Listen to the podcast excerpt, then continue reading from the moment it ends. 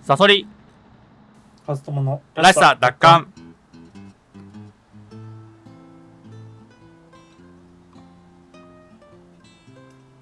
このラジオは自分らしく生きたい、そんな思いを持つ我々が社会への疑問や考え、意見などを語り合う、そういったラジオです。パーソナリティは私、ストーリー研究家、自称ストーリーテラー赤いサソリと、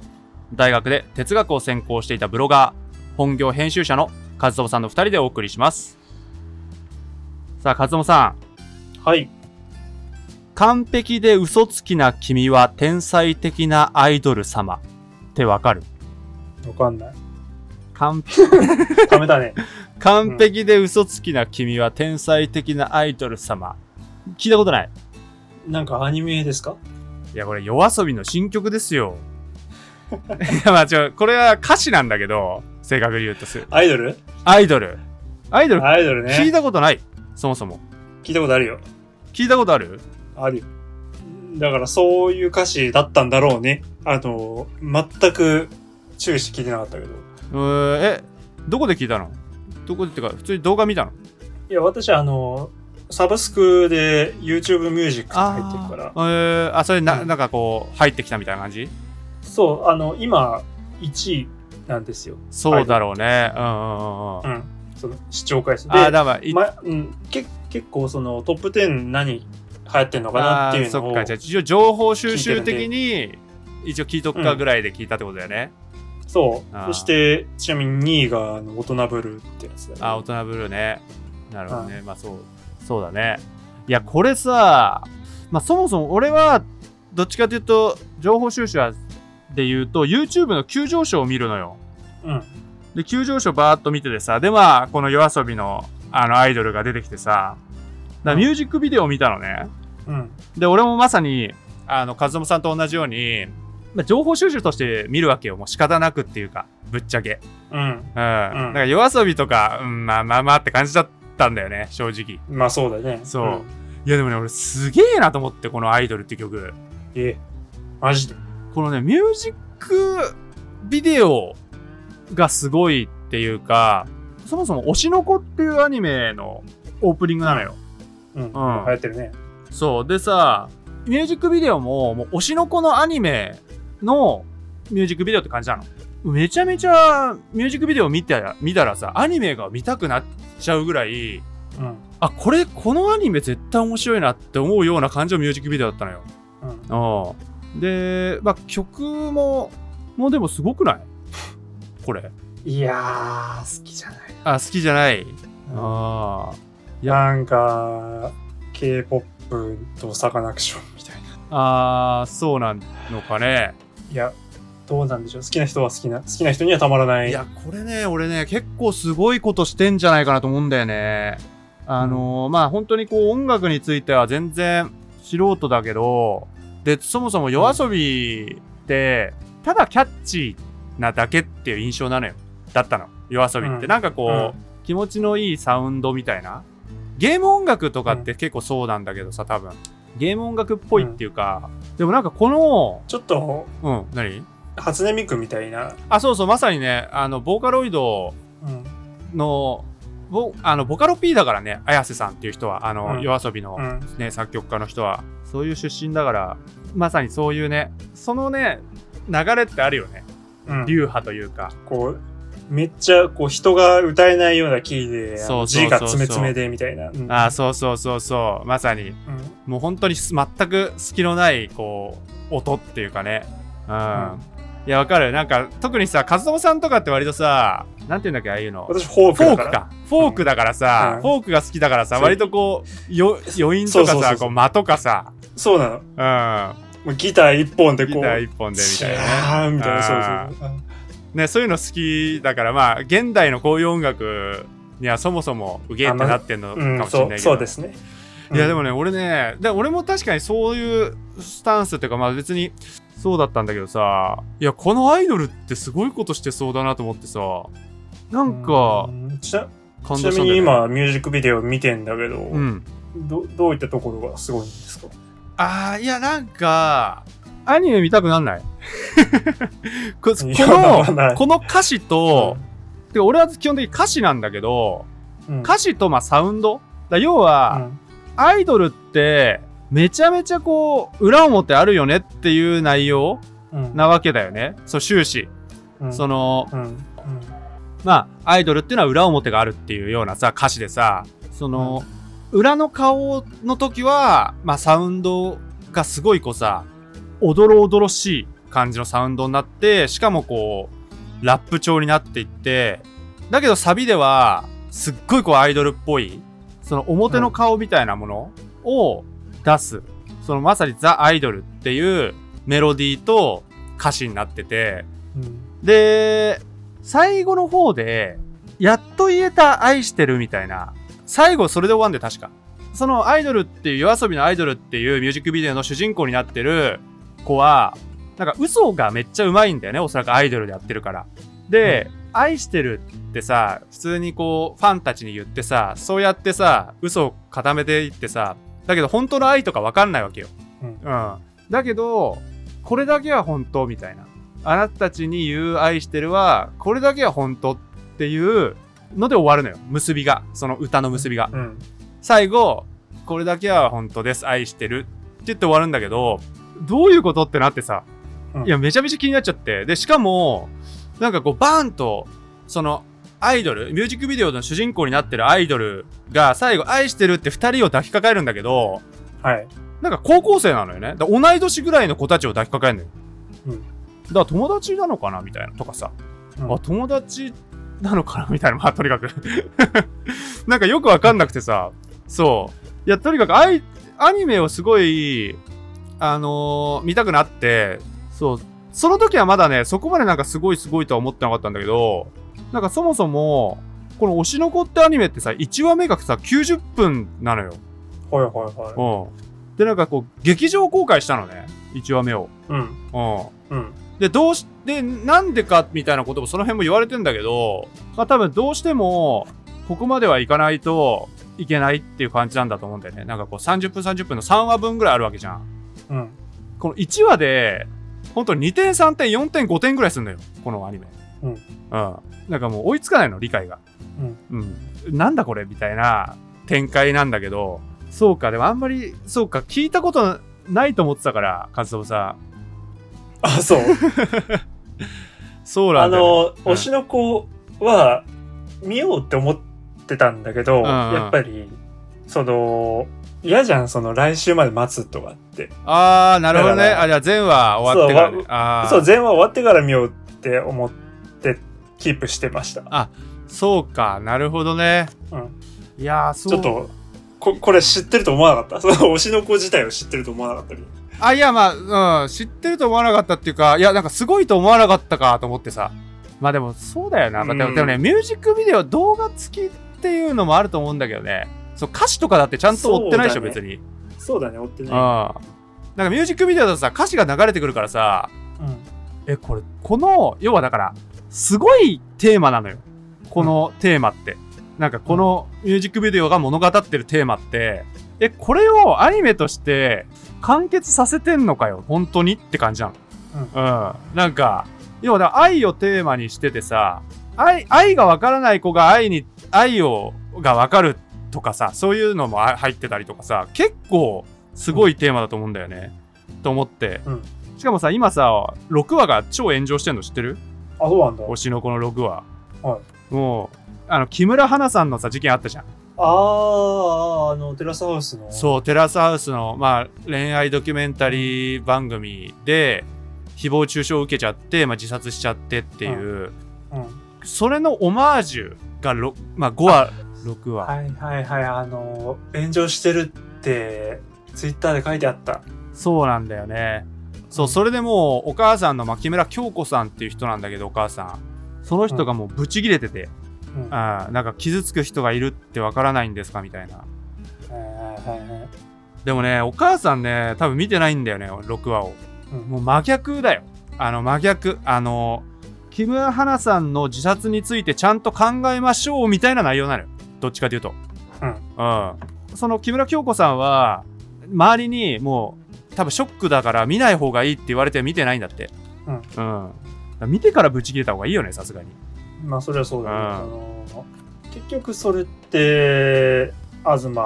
博樹が言うように、うん。結局その話題を口にしない方がいいとかああ。いうふうになっちゃうじゃないですかそのなっそうちゃういうふうなね。事件がありましたってなって、うん。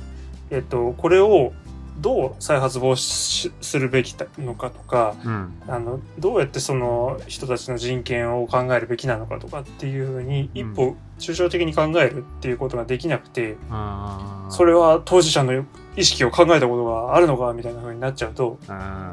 ねえ。何も言えないしいや何も取り上げられなくなっちゃう。ほんとそうなんだよ。で、しかも、取り上げるときに真面目に、真面目なテイストでさ、取り上げないのも良くないみたいな風潮あるじゃん。その、要は。うん風潮っていうか、だから、ふざけたりしちゃダメじゃん。うんでもさ、ふざけたりしたりとか、ポップにした、ししないと届かない層っているじゃん。うんでさ、それでいったらさ、誹謗中傷するようなさ、なんか軽率なやつってそういう層だったりするじゃん。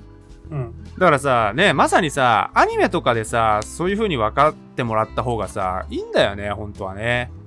こう NHK のドキュメンタリーとかで、がっつりさ、うん木村京子さんを追いましたとかさ、なんかそういうのやってもさ、もともとそそうれいをう見てる人はそうんそうなんだよ。真剣に考えてるやつしか見てないから、うんうん。誹謗中傷するようなね、なんか、パッパラパラのやつらとかはね、そういうの見ないからさ、届かないんだよね。ううんん。だからこれはね、ちょっとね、お門違いじゃないかなと思うよね。そのすごいこう、あれだけどね、その当事者としては。でもさ、やっぱりでもさ、木村京子さんの肩を持つんだったら、さすがにさ、一言あっていいよね。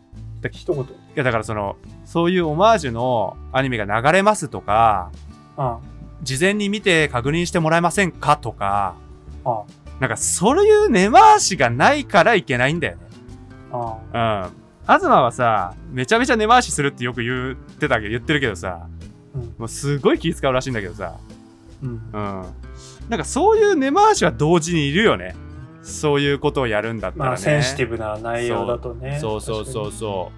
う。やっぱりね、大人が切れるっていうのはね、だいたい聞いてない方が、だいたい一番切れるポイントだ からね。そんな話聞いてないよなんだそれっていう、自分の預かり知らないところで、そのことが進んでる、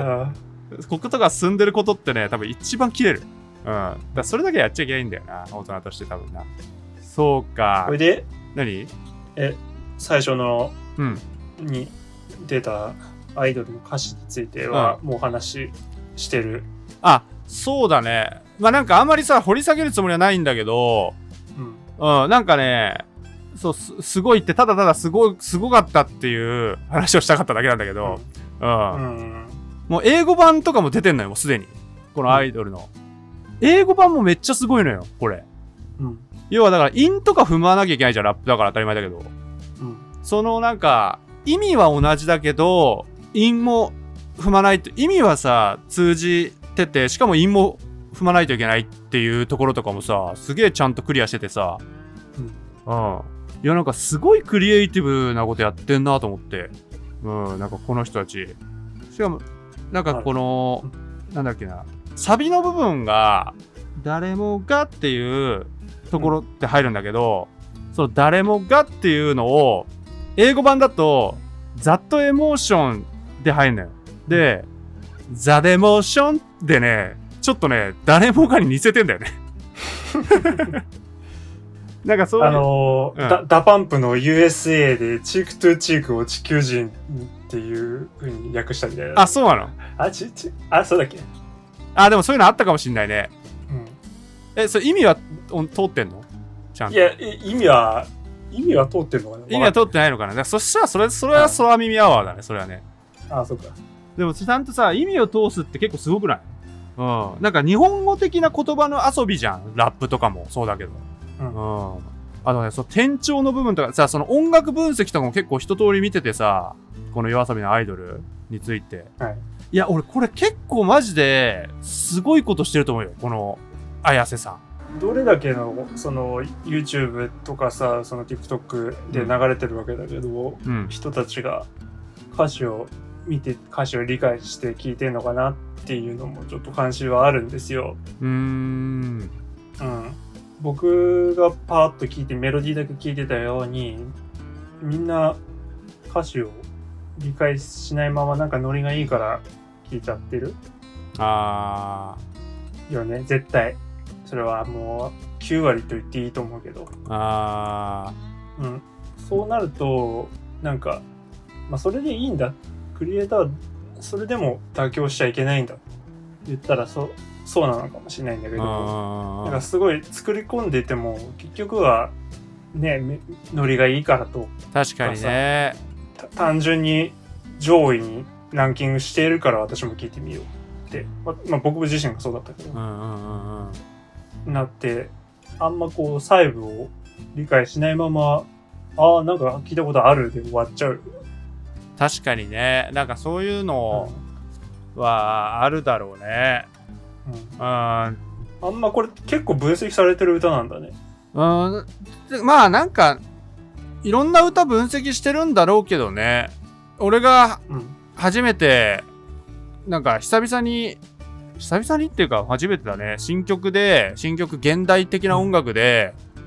あれうんこれ相当そういうことしてんじゃないのって思って思ってなんかちょっとこう調べちょっと調べたからいろいろと見つかったんだけど、うんなんかこう結構面白いことやってんだよね多う分、ん、そうだね推しの子は全部見たんですかあ全部じゃないだからまだ7話までかな7話までしかやってないから、うんそあ7話まで全部見たようんああ。どうあの、やっぱ結構論点とかあるアニメなのえっとねそれともなんか昔なんかさ、長瀬とか婿殿みたいなさ、ドラマあったけどさ、んうんうんうんうんなんかこう、アイドルなのに実は結婚してましたみたいなドラマだったけど、あーなんかそういう感じ、こう、なんか、プライベートでは実はうん別の顔があるけど、うんそれは隠してみアイドルとして頑張ってるこう二面性を描くみたいなこれだちょっとすげえネタバレになっちゃうけど言っても大丈夫かな ちょあんまよくないかな ええああんまよくないかじゃあちょっと待ってえっとあそもそもねごめんえっと綾瀬っていう人はさこの推しの子ってもう原作からめちゃめちゃ読んでたわけようんで、もともとアイドルの楽曲を夜遊びが提供する前に、この作品すごすぎるって思って、それで、なんか主人公は星野愛ちゃんっていうね、まあアイドルの子がいるわけよね。うんその、星野愛っていう子をイメージして楽曲を作ってたんだって、もともと。プライベートで。うんそのもう衝撃的すぎて、それですごいこういろいろと、その子のなんか、漫画での関わり方とかをイメージすると、あ、こういうのも面白いとかやってたら、一曲できちゃったんだって。で、うんそれで、その後に、このアイドルの、あの、お願いしませんオファーが来たそうオファーが来て、それでそのままこの曲を持ってきたんだって。ほとんどこのまま。おうっていう経緯があるらしいのね。で、で、なるほどと思って、で、それはだから、それでさらにアニメが見たくなってアニメ見たんだけど、うん今のところわかんない。うんこの、そこまで星野愛ちゃんっていうのに、でこんな壮大なテーマを割り当てられるほどのものなの本当にって感じ。あのね、なんか、まだそんな葛藤はないんだうそう、アニメとしては芸能界の裏側をとにかくめっちゃ色濃く、超リアル、リアリティある感じで描いてるっていうアニメなのよ。ううんん。なんかそういう、ここまで芸能界の裏側を描くのみたいな感じの作品なのね。あんまりなんかこう、愛とかそういうことじゃなくて、うん、今んとこ7話ぐらいまではそうだからどうやってこの星野愛ってこと子が聞いてくるのかってことが分かんないし、うんうんもしかすると綾瀬さんの拡大解釈なのかもしれないけど、うん、そこはすごい楽しみだね単純に、うん、なるほどね今12巻11巻ぐらいあるあそうなんだいやなんかそう衝撃を受けたらしいんだよねでもさだからそういうなんかなんだろう本とかさ他の他のなんかメディアからさ受けたインスピレーションをさ曲に落とし込めるってすごいよねね羨ましいよすごいよなうんねなんか才能だよねそういうのもねうん結構だからねちょっと夜遊びはねちょっとこう俺の中でワンランク上がったんだよねへーうんなんかあなんかただのポップソングじゃないみたいなそう、ちょっとこう、ただノリいいみたいなう、んじゃなくて、もうちゃんとだからその解釈力とかがあるかも、 うんみたいな。そのこれだからアニメの展開によってはあ、はいちょっとただの古代妄想だったかもみたいなっていう評価になっちゃう可能性はあるけどね、うん、うん。でもそう現状ではなんかすごくえー、あこういう解釈こういう感受性を持ってるんだなと思って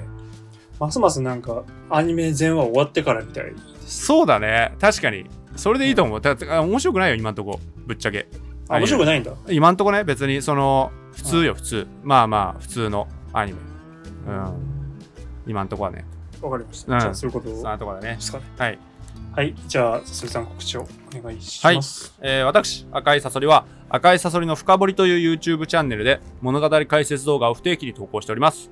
このラジオらしさ奪還も含めすべて告知や活動報告は Twitter で行っておりますリンクが概要欄に貼っておりますのでそちらフォローをお願いいたしますカズトモさんのブログのリンクもございますのでよかったらそちらもご覧くださいそれではまた次回お会いいたしましょうおやすみなさいおやすみなさい。